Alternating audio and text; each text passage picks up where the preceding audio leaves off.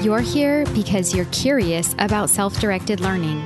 You want inspiration, practical tips, information, and a community of people to share your experiences with.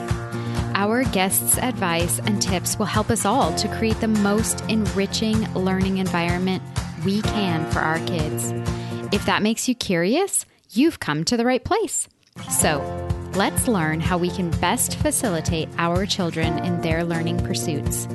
Welcome to the Rogue Learner Podcast. Hello, everyone, and welcome back to the Rogue Learner podcast.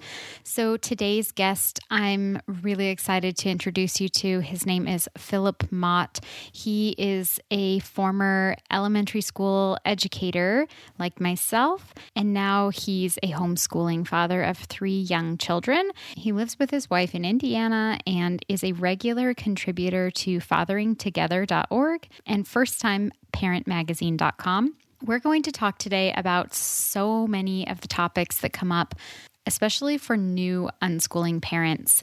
Topics like screen time and bedtimes and the way that we partner with our children, power struggles, relationship connection, all of those really important details that are sort of our first aha moments or our biggest hurdles when we're just getting into unschooling. And so we're going to talk really honestly and openly and authentically about what we're doing in our houses and how sometimes our partners don't agree with us on the direction that we want to go. So we have to find a compromise. So we're going to talk about how we handle those things. I think this is going to be really valuable to a lot of people like I said, especially ones who are just starting out with unschooling. And I mean, it might be a great reminder too for all of you who are seasoned or veteran unschoolers. The other thing before we get started, I just wanted to mention is I'm very curious to know what topics you are really interested in having me research and find uh, guests to talk about. If you could please send me a short email, leave a voicemail, whatever type of communication you prefer, you can send me a DM on Instagram, whatever it is. I would just love to know what direction you want this podcast to go in. What kind of interviews do you want? Do you want more about what's going on with me and my kids? Do you want more about our journey? Do you want more about do you want more experts on or a little bit of both? Like, I'm very curious because this is a podcast I'm doing for you just as much as I'm doing for myself. And I want it to reflect what the community actually needs. So please just reach out to me, get in touch. I would just really appreciate any feedback. Last thing before we start, if you have a moment to quickly leave a review, that would be amazing. It helps other people find this show, especially ones who are already looking for this type of content. And it helps, you know, grow our community and provide really helpful information to those who are on their path. So if you have a moment, that would be awesome. I would be so appreciative. And thanks for joining me. Hi, Philip. Thanks for joining me on the show today. I'm so excited to chat with you and get to know you a little bit better. Hey, Jenna. Thanks for having me. I'm excited as well. I can't wait to talk about some of these topics with you today. Before we get started on some of the topics that we wanted to discuss, I would love to hear how you and your family sort of got on to the path of self directed education. Absolutely. There's a few, I think, I almost consider them like conversions that I went through where there were like these aha moments where all of a sudden something that had never made sense to me all of a sudden made a lot of sense. You know, things like spanking, yelling at kids. Um, I was a teacher in an elementary school and I was becoming like all the teachers that I disliked in school. And that did not sit well with me because I did not have a good experience in school, which was one of the reasons that I wanted to become a teacher. And so I started doing a lot of reading about child development, about student engagement, why are students not engaged? And so that kind of opened the my mind became open to being a little bit more child centered and kind of designing the classroom around the child instead of trying to be what I call now authoritarian, which is me deciding what the kids do. So that was kind of the starting point. But then what really launched us into it was the the work of Magda Gerber. And we had our 13 month old and we were playing with him and you know doing the things that families with a 13 year old do or 13 month old do. And oh i read some of her work about letting a child just direct their own play even an infant which i was i was big into my own self-directed learning. I saw the value of that when i was a teenager but i had never thought that an infant could do that. And so after we read some of her work, we were just hooked. Uh, we could not believe how much our infant son could entertain himself, uh, could learn, and was capable of doing without any prompting or any reminding and nagging and things like that. And so that was that was what I consider the main aha moment that helped us say to ourselves, self directed learning is something that we really want for our family. So, first of all, what always is surprising to me is how many educators there are who have these yeah epiphanies I'll, I'll, say you know where they're just yeah they're in the classroom and you know i i have to say that i relate to that that feeling of becoming the teacher that you never thought you would be or want to be the mm-hmm. teachers that you didn't like in school i found myself like that so in so many situations and it was yeah uncomfortable and it didn't fit my personality and it it was it felt wrong but it was brought upon by stress and expectations that were outside of my control most of the time, right? Mm-hmm. And I wonder what did you ever find it? Like you said that you tried to engage all your students you went more child led and i did the same thing in my classroom and you know inquiry base and all of the things but i never ever felt that i engaged all of my students. I definitely felt like they had fun in my class, but at the end of the day, I, I, I questioned whether they actually learned what we were, you know, what the curriculum was meant to be teaching after the test was finished. What was your experience with that? Yeah, I think I would go even further back in my development and say that I didn't even get to the point where all of my kids were having fun. I just I was hitting so many barriers with my team, uh, the fifth grade team that I was working with at the time, that I just could not implement the things that I really wanted to do. And I tried to create these this program for my students. I was actually teaching in an online school at that point. And I had developed a program that I called Connect with my students, where instead of just focusing on academics in our phone calls, because we had biweekly phone calls with our families, I would focus on connecting and creating a relationship with them. And that was doing really well. And I kind of tracked their grades alongside of that. And I started to see some of my kids that were that had been struggling, the more that they were able to connect with me, I started to see more compliance and more engagement in their curriculum. Their the parents would take more of my advice about things to do. So I was definitely having some success, but it wasn't anywhere near to what I'm experiencing now. And I, I think part of the problem was that I didn't recognize that you couldn't you couldn't expect a classroom of people to learn the same thing at the same time. It just doesn't make sense in terms of how kids learn and how people learn, especially. Yeah, so that's that is an interesting point because curriculum keeps us kind of bound to these timelines and these uh, chains. You know, it's like this is the subject matter that is important in this grade at this specific time at this age.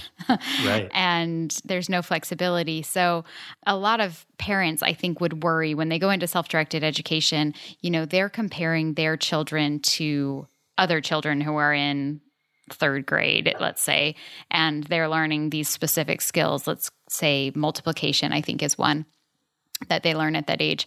But, you know, I, I try to, I try to, calm those fears. I mean, now that I've done it for a while, I don't have those same fears myself anymore. But let's talk a little bit about, you know, when things are necessary to know. Are there any times when something just needs to be learned?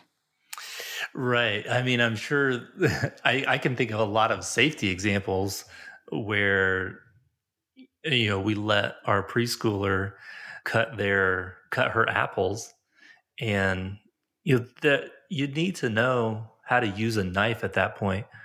But I stay close also. So it's not like she needs to know everything. She doesn't need a full knife safety course. I stay close enough that as she makes mistakes, I can be there to help. I actually wrote this down before we were chatting because I wanted to be careful not to not to try to imply that that the things that we're talking about students learning, not that they are unimportant, but that they're so rarely important enough to justify putting tension, unnecessary tension on the relationship. So, for example, some moms and dads say to me, How are they going to learn new things? Or how are they going to learn like addition, for example? And kind of my internal question is is addition so crucial to life that they learn it right now that I should make them feel like a bad person because they don't know how to add numbers yet? Because that's the real question that we're asking is not whether something is important. I think we all agree that people need to learn how to work with numbers, but is it so important that we're willing to actually criticize a child because they don't have that done yet? And when I put the question that way, the answer is almost always no. Yeah. And I think even if we're not directly criticizing a child for not knowing something, it's implied when we test them and compare them to their peers, right? Right, absolutely. And rank them and all kinds of things like that. It reminds me actually of in Germany, it's standard practice to put up all the test scores on the board after a test. Hmm. So it's like they'll do 90 to, sorry, 95 to 100% three students, 90 to 95, one student. They'll give you the stats yeah. of how many kids got whichever grades. I'm not really certain of the purpose. I still am trying to figure out what is the is this supposed to motivate students? Is this supposed to I, I, I can't I can't I mean I can't even from a teacher standpoint I'm hard pressed to understand the the reasoning. yeah, people really believe in that the competition ideology that if if I see how I compare to others that it will motivate me to work harder and do more. But then you have to ask so what is more valuable? Is it more valuable to beat another person and be better than another person or is the learning valuable on its own? Because if the learning isn't valuable for its own sake, then why are we doing it?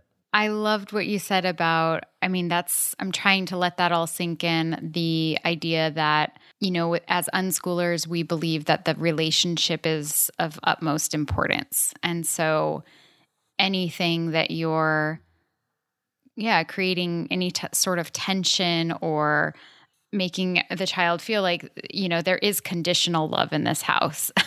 it's right. Obviously damages the relationship, but I think it also what in what world are they actually going to learn the thing?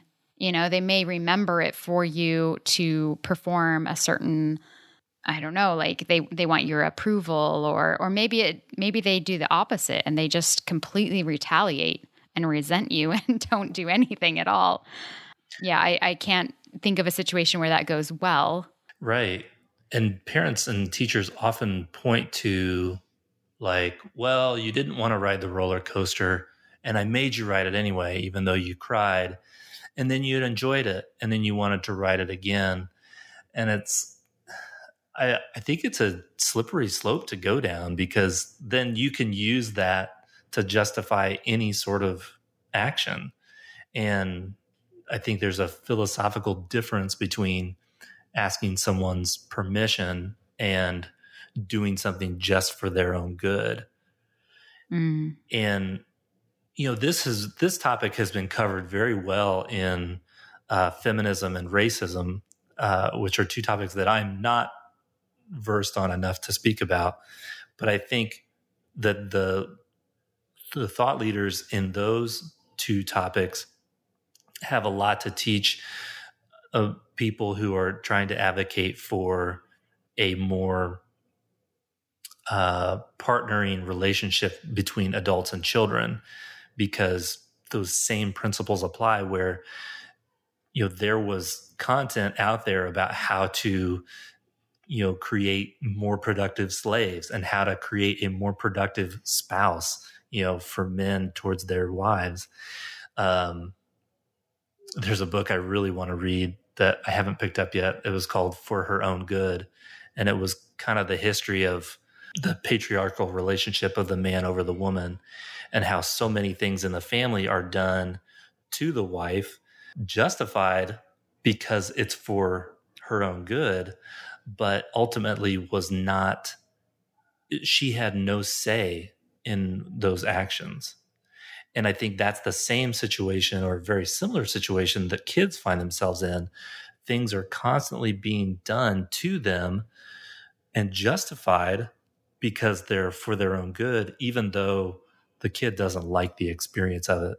And I think that's something that unschooling advocates are trying to speak out against and say, we need to get their permission. It doesn't matter if they end up j- enjoying it. Um, we need to get their permission. And it kind of comes back to this idea of consent um, that, you know, in the in the example of like sexual abuse, it doesn't matter if the abused got any pleasure from it. The the fact of the matter remains is that if that act was done without their consent, then it was illegal. And so we want to extend that same idea to adults and children that you don't have a a free pass to do something even if it's for that child's good. Yeah, and I think you the wording that you chose there was really important to hear. A lot of things we do are to children and not right. with them. Right. And I think that's even if you just spend some time thinking about that in itself, you start to really, you can start to make a list of things that we do to children as opposed to what we do with them and the list of things we do to them is far longer than the things that we do with them. Yeah. A good mentor of mine, they, they kind of built a whole school around this idea of it's not power over, it's power with. Mm-hmm. And that was a foundational principle within their school that we do not want to exercise power over our students. We want to exercise power with them. So they constantly brought them to the decision table and allowed the kids to make decisions about what the school would do instead of telling the students this is what the school is doing. I have to reference in the show notes, I'll have to look it up, but I did listen to an amazing podcast episode with Brene Brown about that specific topic. Now, she was talking more about politicians mm-hmm. and their mm-hmm. use of power uh, or abuse of power, mm-hmm. but she also used those, um, those same, that same wording, uh, power over and power with. And she describes the two, and I would just butcher it if I tried to explain it. But I but I will but I will reference it in the show notes for anyone who's curious to go a little bit further with that because I do think it applies to our relationship with our kids and even with our spouse or anyone. I mean, you yeah. can use that information. But okay, so I would like to talk a little bit more about learning what are the are there timelines on learning is there a specific you know point in time in which we other than our native language which i think i talked about in um, the episode with peter gray he says this is clearly something that you should learn without if you don't want an accent in your native language you need to know it by i think age 4 or something. But mm-hmm. other than that are there timelines on learning? Are there specific things that we need to know at a specific time Right. I struggle with that. I think I ask myself that mm, pretty regularly. One of the reasons that I don't believe in timelines, or I especially don't believe in enforced timelines, I have all kinds of recommendations for my kids on things that I think that they would enjoy, things that I think they should learn, but these are not enforced like deadlines that they have. And I use my graduation story to kind of highlight that. I barely graduated on time. I had a 2.2 uh, grade point average, and I had never finished a book in any of my assignments. I had maybe read some of the short stories or something, but most of the time I just blow it off and do something else. And then I went back to college at the age of 26 and earned all A's and Dean's List and kind of all this recognition from my teachers. That kind of flipped a switch for me that, like, when we want to do it, we'll be able to do it so much better than when we don't want to. And that's one of the reasons I don't believe in timelines is when they are ready to do it, it's going to be so much easier for everyone involved than if we try to force them to do it. And and so much more efficient. Yeah, absolutely. Like we spend we spend years trying to prep kids for uh for algebra in high school and yet, there are so many unschoolers who refuse to do math all the way up until the ages of 11 or 12, just wouldn't do any math. And then all of a sudden, because they had a desire or a need, or a requirement to learn some of this stuff, they would go and find classes and practice. And within six weeks to six months, they would be doing high school and college algebra because they were ready for it. I have a hard time thinking to myself of anything that must be learned without the child's permission by a certain age. Even the language thing, and I'm familiar with Peter Gray, I have a ton of respect for him. The language thing to me is like if your child is interacting with people like that language is going to come unless there's some kind of issue with ears and and hearing or throat things you know infections in there you know i don't know all the health stuff that can affect language acquisition but if they're around people that are using their native tongue that is going to happen. Yeah i think i think that's assuming that they aren't exposed. That's the only way that you wouldn't have enough experience with the language to some in some way have a an understanding of it and be able to use it.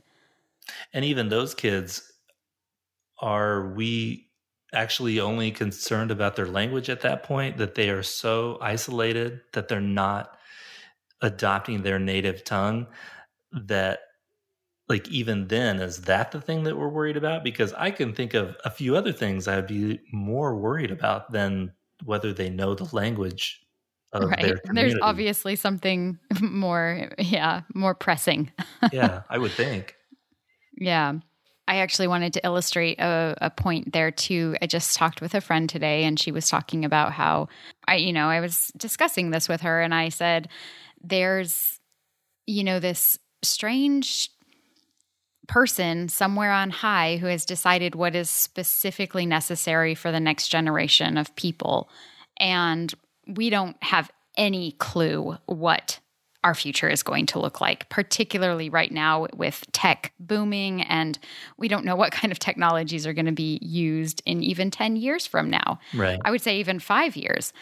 And, you know, one of the examples she gave herself was she's like, yeah, you know, I never learned how YouTube works or the internet, you know, and you didn't learn that in school, but somehow at age 45, she's learned how to use YouTube and she's learned how to use the internet and she's learned how to communicate on cell phones. and, um, yeah. You know, when you have a, a, a need to use something or you want to be part of something, you, you know, humans are just innately curious and they want to be, they want to know it, they want to master it. Yeah, absolutely. Peter Gray and Akilah Richards uh, talk both talk about this quite a bit. The tools of the culture mm-hmm. that the the kids and ourselves, that as you pointed out, we use the tools that the culture uses. We don't do tutorials about touch tone phones anymore because they don't no one's using them so why would we produce that?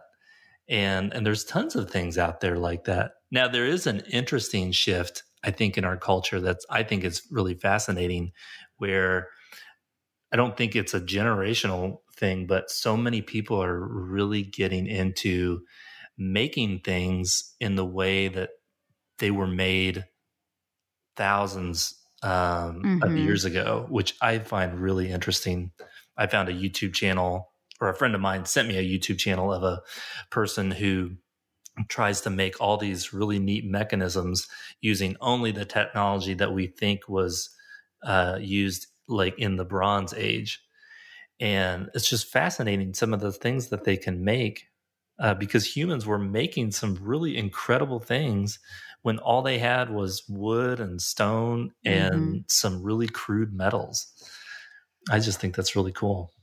You're going to have to send that YouTube channel my way because I'll have to put it in the show notes now. People are going to be curious. I will have to do that. Myself yeah. included. I and I wish I could remember the name, but I will make sure I find that. Yeah. Yeah. There is a project actually here in Germany that I think they they got volunteers and it was a really long long project. I think the archaeology um, I, I don't know, some government entity hired archaeologists alongside volunteers to create a village or like some sort of small interpretation of a village. And under those same circumstances, they were given only the crude materials that were available during that age. And I'm not sure if it was the Bronze Age or the Iron Age. I'm not entirely sure which age it was, but it was fascinating a fascinating project and i don't know if they're finished with it yet. Now i will have to research that. Yeah that sounds awesome. Was yeah it was really interesting. Um, i heard it on the radio several years ago. So yeah so let's shift gears and talk a little bit about curiosity because that is basically what i've always preached on this podcast is that there is really no curriculum in unschooling and what we do is, you know, follow our child's lead essentially. And so let's talk a little bit about what that looks like in practice. Yeah, so your your slogan is very similar to our homeschool slogan, which is curiosity is the curriculum. And mm. we came up with that because we were telling people that we were homeschooling. This was a few years ago, and they said, "Oh, what curriculum do you use?" And it was kind of funny because we thought to ourselves, "Well, if we use the curriculum, would you actually recognize it? Like, uh, it just seems like an odd question, but it's kind of like it's kind of one of those niceties, like, oh, how's the weather today? You know, what sport team do you like? Right. Which curriculum do you use? Um, and so then then we get to kind of chat about how we really like to follow the the curiosity of our kids and it's amazing how much they learn right now um, all three of them, so they're seven, five, and three, they are really into the Pokemon card game and all the content that goes along with that. So day to day, they uh, will watch like one or two episodes of the Pokemon show. They'll go down into the basement and reenact the show in the basement. Uh, so they get a lot of exercise. They're running around, jumping, screaming, throwing fake Pokemon balls and remembering all the names of the creatures. My seven year old, who is obsessed with numbers, he studies the actual playing cards and he can remember their hit points, the names of all their attacks. He remembers the uh, the damage that they can do, and uh, and so through this process, through his curiosity, he's practicing reading, he's getting exercise, he's watching shows that he's enjoying with his two younger sisters. Uh, and that's just one of those kind of points of curiosity. And as your audience is probably well aware of, kids are super curious And if if we take the time to step back and instead of saying to ourselves, what do my kids need to be learning? Like, what do I need to be doing for them right now? If we stop and ask, what are they already doing? I think that can get us pretty far most of the time. If we can stop and watch what they're doing and see the value in it, instead of trying to make sure that they're doing something that we already see value in, it's a it's a small shift, I think, in our mindset, but it has pays big dividends in terms of how we see their behavior and how we see their choices because we recognize that their learning is full of depth and and that they're also like enjoying themselves most of the day. I mean, our kids have arguments just like most kids do, but our house is full of play a large part of the day. And I credit the fact that they are driven by their curiosity instead of some checklist of things that they're supposed to be doing. Yeah. And one of the things that I've noticed a lot, you know, I follow a lot of unschoolers and I have seen quite a trend with, not a trend, a commonality, I would say, between families in that because we are just going about our lives and doing things that are fun and experiencing new adventures and, you know, just being very um, involved in our communities, the kids are constantly being exposed to a lot, a variety of mm-hmm. knowledge and, and um, new information. And through that, through these very serendipitous, you know, excursions, mm-hmm. there's natural questions that come up and natural discussions that evolve.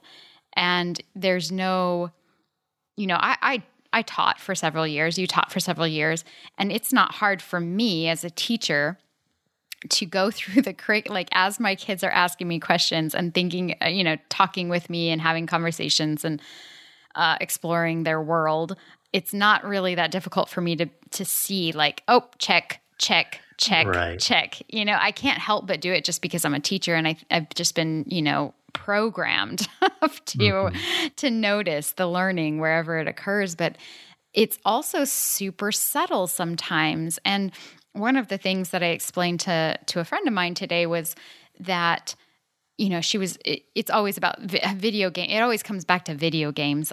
yeah, often. like the video games, you know, it comes up a lot because kids love video games. They're so much fun. And, and I was explaining to her the value that I see in video games and how mm-hmm. a lot of it is soft skills that we don't really value in our society as much. We don't hold any kind of measuring tape against it because there isn't one you can't measure how well a, of a leader someone is or how well they are with teamwork. I mean, you can subjectively, right? But that sure. would depend on the person who's surveying you at the at the time. And a lot of the skills that I see that my son uses in video games are like organizational skills, leadership, perseverance. Mm-hmm. Um, they're you know they're things that I just I can't prove to anybody, but I see him doing them and I see him also experimenting with things, you know, like trying out new things and failing and then trying something else because that didn't work. And even putting himself out there, like streaming on Twitch and just trying out different technologies and all of that. You know, I can't say that that, you know, he's going to take those specific skills of Fortnite to an employer and be like, I can play Fortnite really well. Okay, that's probably not going to happen, but all of those skills that he's learning are going to be really applicable to any job he ever does in his life. And I think we need to really focus on those. We really need to value them more mm-hmm. and hold them to a higher esteem because yeah, they're they're I would say probably more important than academics because academics can be learned anytime, any place, any you know, they don't need to be practiced over and over again. You learn it and you can do it and then you can prove that you can do it. You either can or you can't. But soft skills are You know, they're part of your personality and they can't be changed as easily. You can't just over six weeks become astutely aware of your surroundings and organize tasks like like a yeah. boss you know absolutely i totally agree with that what i was thinking about as you were talking is that the the way academic learning is measured is you have kind of these benchmarks that you reach but soft skills are difficult to measure because it's not like once you have it you have it. Like your son is going to have leadership he has leadership practice in certain circumstances there are going to be other times that he's going to step into a situation and none of that leadership will transfer to that specific situation. But that doesn't mean he lacks leadership. It just means that he was not as prepared for that specific circumstance.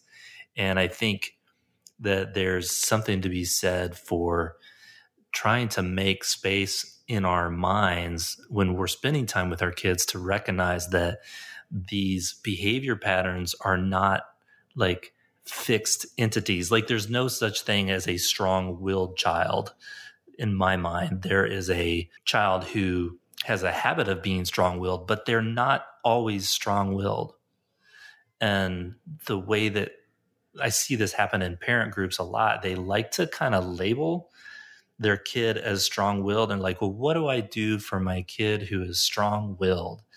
And I sort of want to rewind that tape for them and say, what, how does it help you to call them strong willed? Is that helpful? Because the way I see it is once you think a child is strong willed, you then interpret all of their behavior through that lens. And it's almost mm. like we need to give our loved ones a new chance every day is like they were being strong willed yesterday and stubborn. But in what ways are they developing? And in what ways can I recognize that they're a different person today than they were yesterday? Oh, I really love that. That's great. It reminds me of a conversation. I'm trying to remember. I think Naomi Fisher did an interview with Blake Boles about this. I posted it in my private Facebook group because I keep coming back to it because it was a conversation about parental influence, you know, this nature versus nurture mm-hmm. de- debacle. And I think, it, you know, at the end, she she made a really good point. She was saying that the child and parent are affecting one another. So it's not necessarily right. that the child, sorry, that the parent is you know mean and hateful to their child or or maybe not even that extreme maybe the parent is strict and disciplined and you know very authoritative okay and then mm-hmm. the child then becomes this person because of this type of parenting style well, she made the point that it actually goes both directions. So you can have a child, let's say, who is extremely um, carefree and maybe a little less careful and kind of um, likes to run amok, you know, and that's kind of their character, that's their personality, and it would shape the type of parent they would become. And uh, alternatively, you know, you may have like a really quiet baby that just I don't know, is very calm, collected, sleeps when it's, you know, tired and isn't there's doesn't fuss a lot and that parent becomes very calm and very serene and you wonder, okay, did I do something wrong as a parent or is is you know, like it goes both ways. Absolutely. I really love her point and it's such a good reminder because I think a mom or a dad who listens to this and thinks, well, you haven't met my kid. My kid is strong willed. And I don't want to argue that point, but I think to speak to Naomi Fisher's point is that no matter what your child is like, you still have a choice of the kind of parent that you want to be to that child. I think that's kind of what she's talking about is that I don't, I, it's not possible for me to be the same parent to two or my three kids because their behavior influences me. And I can see that with my two older kids. The hypothetical kid you were describing was is my middle child. she's you know, she's just she's more sloppy, she's slow, she's always naked. She um, yeah. and we love that about her. But I also change it changes me when it's just mm-hmm. me and her. I'm a different person than it's when it's just me and my oldest. So I I love that distinction that she makes, and it's a, such a good reminder for me too.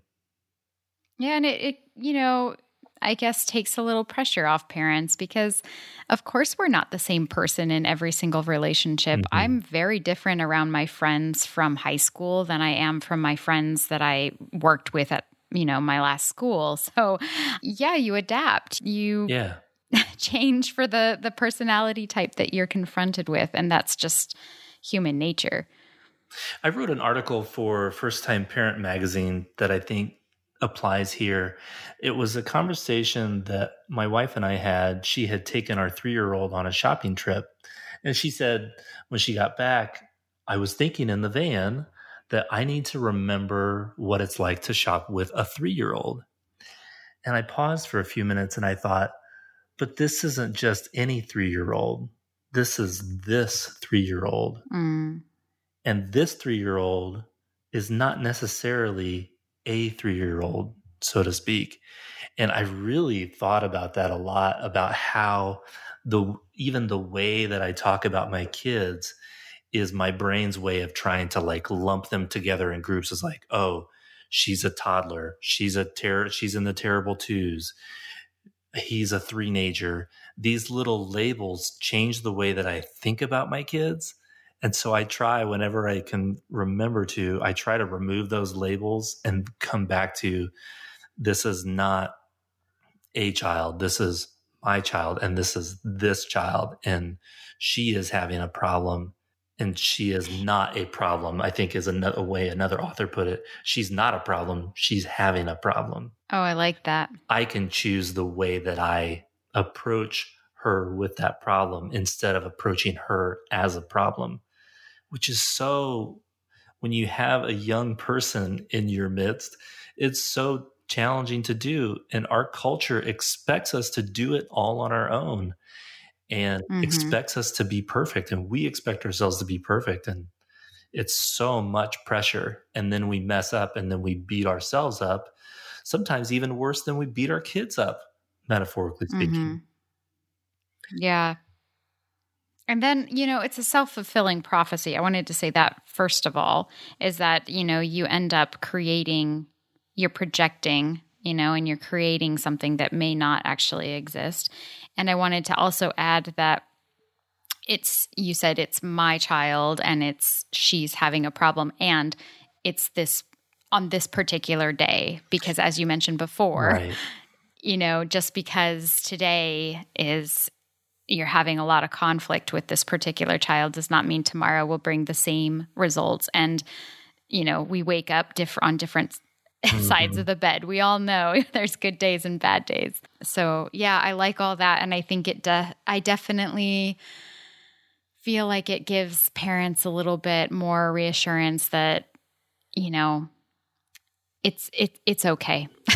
We're not yeah. perfect yeah, not only we, I keep challenging myself and my wife to think about this as well that not only are we not perfect, but we don't even know what perfect is. The fact that we feel like we're not perfect is a completely false belief because there is no perfect parent because not all kids are the same. So to have a perfect parent, you would have to have a perfect child and a and a perfect relationship and that doesn't exist at, at least not in any way that we talk about perfection. So it's another one of those kind of labels that I have to ask myself: Is this helping me at all to think of myself yeah. as less than perfect, and or to compare myself to some imaginary version of perfect? Like I can't even I can't even describe what a perf- how a perfect father would treat my kids. I'm just doing my best. So I know that I'm not perfect because I can't I can't even define it. I don't know what that looks like. Yeah.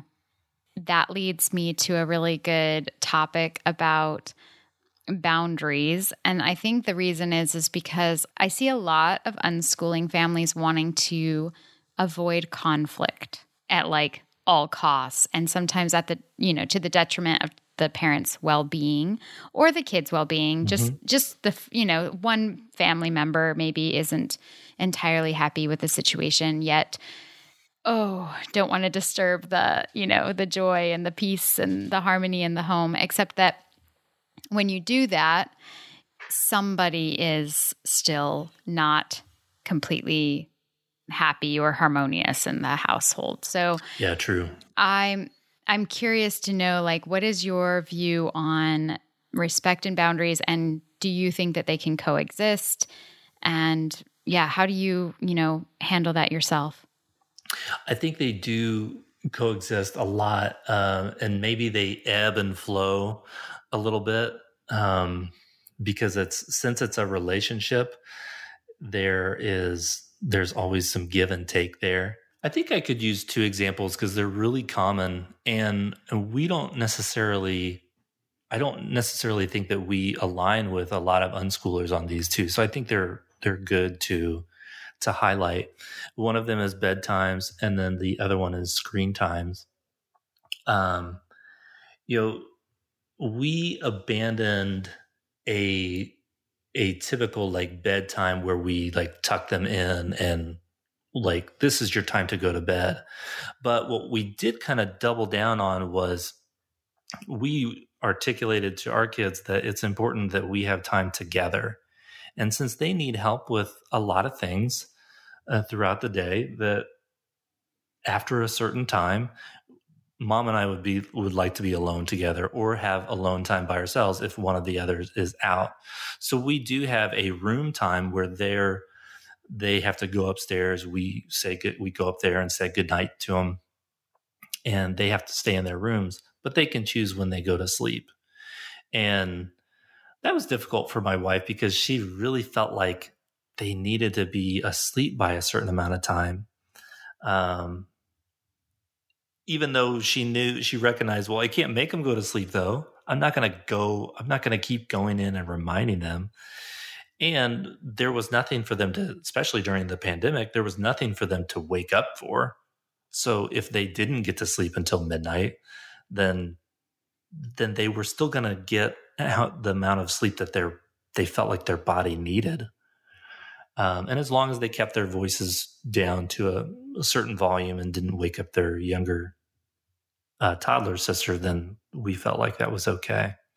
And so that's been a big, I wouldn't say a big shift, but that's the that's where we are with bedtimes right now. Yeah, in our house, we had something similar. I mean, I am I'm not really somebody who can go to bed at 11 and wake up at 6 or 7 and feel at even remotely normal. Like i feel like a zombie. I have to get sleep. I it's like crucial.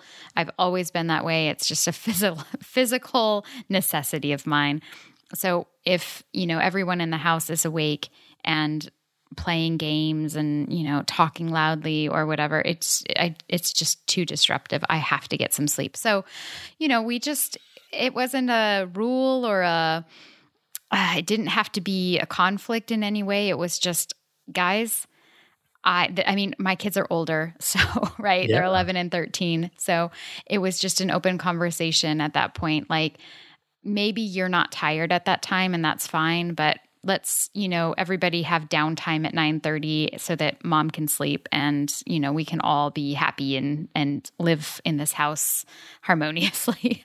So it would it looked a bit like that me just being open about my needs for sleep. And um it was it was not a quick like oh yes that's exactly what we do. And there was no um it, it, it didn't come immediately to a solution. It was more like, okay, let's try this and see how it goes tonight. And you know, we we fiddled with it for weeks, and we finally came to a, a resolution where, you know, everybody's in their bed by nine thirty, and if if they go to sleep or don't go to sleep, then that's fine. But we're quiet so that I can sleep. And it's fine. Everybody everybody's fine with that awesome. that solution.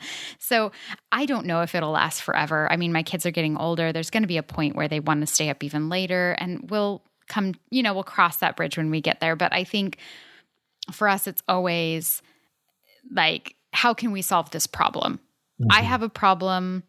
How can we solve it? And it doesn't need to be solved right this minute. It's not like necessity at this very moment. A lot of times we do a lot of, um, yeah, you know, I have this problem. How, how do you think we can solve it? Maybe think on it, and then we'll talk in the morning. Or, um, it, it's very, it's it's the way you would talk to a friend. you know, if I had a if I had a conflict with a friend, what kind of conversation would I have with them? Now, with smaller children, I, I know that that might look a little bit different, but I'm curious now. Um, what was your experience with screen time? Because we also have had some uh, dialogue back and forth about that as well.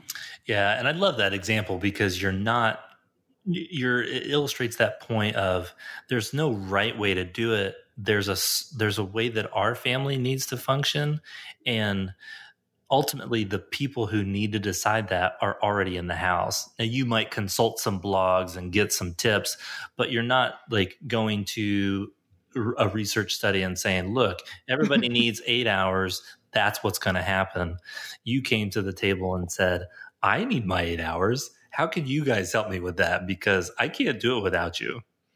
Um, so I wanted to just highlight that. That's that's really cool what you guys did there. And I would imagine that as our kids get older, we do more of that than we do now. Yeah. Screen times is interesting be, for me because uh, my wife and I disagree on it. I really want our kids to be able to use more screens um, and to be uninhibited in it. And, and my wife, Kristen, just she's v- a lot more uneasy about it. So we have some kind of more typical screen time allowances where they watch some videos during what used to be a quiet time, which was nap time before, um, but that nap time has disappeared. And then they watch some before bed. Surprisingly, we haven't had much pushback. And I think it's partially be because I think we've tried to do it really respectfully that we don't get mad at them or or treat them with contempt when they ask for more screen time. We just stick with the boundary and say, I'm sorry, I, I understand that you want to watch more, but that's not something I'm willing to do right now. And it almost seems like the arguments online seem to be that the the reason to not have screen times is one that screens aren't actually as damaging as we think they are and it's not worth putting up the fight where on the other side seems to be screens are really damaging for young children and it's worth putting up the fight. And we're kind of in the middle saying well it's not a fight for us. So we're limiting it but we're not fighting about it and we're not limiting it all the time like we're not afraid of it. So that's been a little bit of our experience and i look forward to how we kind of grow through that and how it evolves over time as our kids get more interested in screens. It's again one of those tools of the culture where you can't avoid it. Eventually they will have their own devices and they're going to be able to do whatever they want with it just like my wife and i do now with ours Yeah. So, first of all, I love your example because it demonstrates what everyone goes through with their partner because there are never complete uh, well at least in my experience okay maybe this exists but i don't think there's ever complete alignment right and I think that there's a lot of guilt from the person who wants it a spe- well from probably from both parties, right? Like I want it this way, I want it this way. And and I think you know you're demonstrating conflict resolution to your kids by you know you and your wife coming to some sort of understanding about okay what what how can we both live with this? If you if i want unlimited and you want limited like how can we agree to disagree here? You know Yeah. like what's where are we going to go with this? And i also think that's cool that you both are willing to see how it you know changes over time. For us we've got you know an 11 and 13 year old and we for years had limitations to screen time because this was pre unschooling and pre self directed education. And, you know, I don't think I would change that, to be quite honest, because I do feel like there's a, and this is this is personal and this is for my own family and my own kids and what I noticed and observed. Kids under a certain age, I feel like have a more difficult time regulating themselves with screen time because it is made made to be addictive. And I'm at a point now where my son and I and my daughter and I can have a conversation about how video games do that. Like mm-hmm. they actually understand how it's psychologically giving them a dopamine hit. And, you know, this is like high level critical thinking skills. So you yeah. can't explain this to a 2 or a 5 year old obviously. But my kids are at a point where I can I can explain that to them and say, "Okay, the reason that you don't want to stop playing is because of the XYZ." And I think at that I think when you are at that point that it it does change. At least it did for us. It was it was a point where I felt like I could really just let them make the decision about it, you know? And um, our son, he he does uh, you know, he spends the majority of his time on a screen, but that's that's his passion is not only video gaming, but everything tech related. So mm-hmm. 3D modeling, 2D animation, uh, YouTube, um, Twitch, like I mentioned before, all of his yeah. everything that he loves and he's passionate about are on a screen. So how you know what what am i going to do about that and i guess the the thing that i look out for you know with screen time is and this is where we're at right now with our with our screen time limitations if there were any is if our kids came to a point where they didn't want to do other things that i know that they enjoy because they're choosing the screen over it. Right. Like for example my son loves basketball and he loves rock climbing and he loves swimming. And if I invited him to take him to do those things, or, you know, it was time for him to go to his basketball practice and he was like, no, I'd rather play Fortnite, I would start to worry mm-hmm. because that's. That's a point where I know it's out of character for him. But obviously, I also know my child. And I think as unschoolers, that's one of our superpowers. I've mentioned this before is you know, like that's that's what's so brilliant about it is that we know our kids inside and out and we know when things are out of character for them and we know when things when you know things look like unhealthy behaviors. And i think it's our job as parents then to step in and and help you know support them through that because that's why we're here you know? So that's where we're at. That was a very long oh, description no, I love, of where we're at. I, I love hearing those different perspectives and even the way you were talking about previous thing about bedtimes was even if you do get concerned, you're not going to just go pick up a book that's like totally going to send you down a fear trail uh, or a fear spiral. You're not going to start pulling out all these punishments. You're going to talk to your son and say, look, this is something I noticed about you. You used to love mountain biking. It's okay if you don't anymore.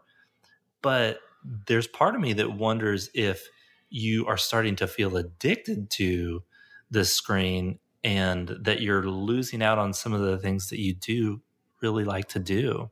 You would have a conversation about that instead of saying, uh, now that I'm worried about something, your what you desire and your perspective is no longer valid. I'm going to tell you how it's going to be. I think that's one of the big differences it's not like we can do the screen time thing right. It's that throughout all of these boundaries and things that we're trying to pass down to our kids, whether they're right or wrong, we're trying to do it with their participation. We're trying to do it with them, not against them or to them. And I like how it changes over time. I mean, I think that's an important thing to note because there's so many variables at play here. We have ages, we have personalities, we have parents' personalities. Mm-hmm. I mean, mm-hmm. it's there can't be a rule book. it just yeah. it's basically I've I've mentioned this as well on the podcast, but we're essentially wanting to break away from somebody telling us what our kids need, yet you know a lot of times we look to other people to tell us what we need. Mm. And that's really dangerous. I think that is where a lot of um, parents become worried, concerned, and critical of themselves. Yeah. Absolutely. All right. Well, that was a great spot to end on, I think. I think we had some really great topics in there, and I have just four more questions for you if Absolutely. you would like to answer them yeah, for sure. our little curiosity round. Yep. Um, Fire away. Okay. So the first one is how do you like to learn? Uh, I really like to like watch somebody uh, doing it and like work alongside them and help them with it. I learn so quickly that way, which is why writing is such a difficult thing has been a difficult thing for me to learn because you generally write by yourself. You don't you aren't really doing that in tandem with someone else. So it kind of like that apprentice model works really well for me. I learned so quickly that way. People just like to do you know? They're yeah. like okay give me it. Just give me it. Yeah. give me the thing. Yeah just, just want to do it. I want to jump right in. I don't care if I mess up as long as someone else is there with me to help me catch it. If I'm messing up on my own and I and I like find out later, you know, that's that's really dim, um, deflating. Yeah. No, I, I get that. I'm I'm similar in that way. I'm very much like a team person. Like I like to work alongside yeah. other people. Yeah, me too. Yeah. Okay, I, I, actually asked these a little bit out of order, but the first question actually was, "What are you curious about right now?" So, what are you into? My biggest thing lately is actually meal prep, like healthy eating, cooking. We do a lot of like frozen and canned foods that I don't really care for and and so that's been mine lately is just kind of taking charge of more of the meal planning and cooking the meals for the family, which has been cool. That's really cool. Do you have any apps or you know things that you're using that are helping you uh, with that? No, I just I just uh, grab stuff out of the pantry and start throwing it together. Um, ah, cool. Yeah, I'm not there yet, but that's I'm very much a recipe follower. Oh gosh, type A personality in that way. Like, okay, a pinch of salt. Okay, how much exactly is a pinch? I really have to walk away from that, but I just I did not have a lot of experience cooking as a child, so yeah, you um, would not like me yeah. cooking because everything is eyeball. Like, no, I love that. I want to get there. I'm Philip. You have to teach me your ways. I just, uh, yeah. Plus, I don't want to do the extra dishes. I don't want to measure out like a yeah. quarter of a cup of ketchup. I'm like, uh, that that's kind of hard to clean. Like I can just squirt some ketchup in there. I think it'll be good enough. Like I'm not. I feel like I'm not going to ruin the recipe beyond recognition and uh, and beyond health. Now, if you're not cooking meat to the right temperature, that's a different story. Right. Um, right. That I get a little bit more nervous about, but yeah, seasoning and stuff. I just I just throw it all in. Basil. I put mustard and stuff and uh, minced garlic and all that stuff. That's awesome. But I have a lot to all learn right, well, still. Well, cooking class at your house next up. yeah. awesome. Um, okay, so do you have a an educational resource or any kind of resource around education that you'd like to share with uh, the listeners? One of the things that I really like lately is using the masterclass series. I watch a lot of those they're just video like tutorial. It's kind of like reading a book, but you're actually hearing the author. You're like hearing the author talk it to you. So it's a video like explanation of a book that they might write. Um, so I watch videos on graphic design, cooking, writing. Uh, I watched one on guitar playing. It's just really cool to kind of watch them to their stuff. I actually have masterclass on the I have a homeschooling directory where you can look up all mm-hmm. sorts of resources for your kiddos. And um, I mean, obviously, you can look them up for yourself as well. Yeah. But uh, I do have masterclass on there, and I've heard a lot of great things. My nephew has it as a subscription. I think he got it for a birthday gift, and he loves it. He talks very highly of it. So it's very well done. Um, I think it kind of evolved from, I don't think it's the same company, but there was a series of videos like this made by the teaching company for the last several decades. And this is just, it's a step up from the videos that that teaching company used to do. Cool. Yeah. And then the last question is what is a book, blog, or podcast that you're into right now? Well, of course, the Rogue Learners podcast. I love that. of course. Shout out to that. The something that I read really consistently is uh, Teacher Tom's writing. Uh, Teacher Tom's blog at uh, I think teachertom.blogspot.com. His stuff, he's taught preschool for decades and his stuff is always inspiring, authentic. He's not a person that writes in a way that's like, this is what you need to do. It's like he's constantly questioning his own practice and he lets you in on that process. Um, so it's a very, I feel like a very friendly way to read because it's not like a listicle in terms of here's the seven things you need to do with your preschooler. It's, like i noticed this argument between these preschoolers and i wonder what it tells me about human nature it's very deep but it's all about living and learning with preschoolers so i love his blog Oh, that sounds really good. I, I will definitely put all of this in the show notes. So do not need to write anything down. Um, this will all be available to you guys when you uh, click on the page. And lastly, before I let you go, I want you to tell the listeners how they can connect with you. I'm sure that they're going to want to read your blog, and I know you have a book coming out. Yeah, no release date on that, or um, or even a completion date um, quite yet. But the the manuscript is done, and so kind of working through that book proposal process. I always send people to my website, philipmott.com with one L. And that's a great place to find me.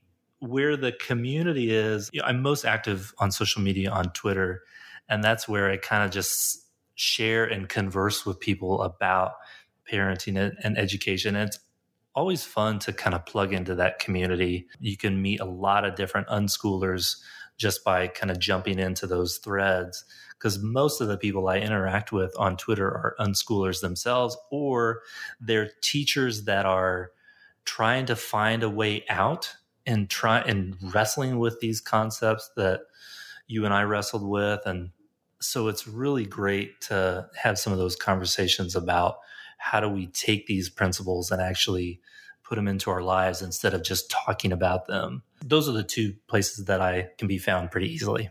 Awesome. I will link all of that in the show notes. And I want to thank you so much for coming on. I've enjoyed talking to you so much. I think this episode has so much value. I really hope that the listeners enjoyed it. And I just can't wait to talk to you again next time. Absolutely, Jenna. We will do this again, definitely, I think.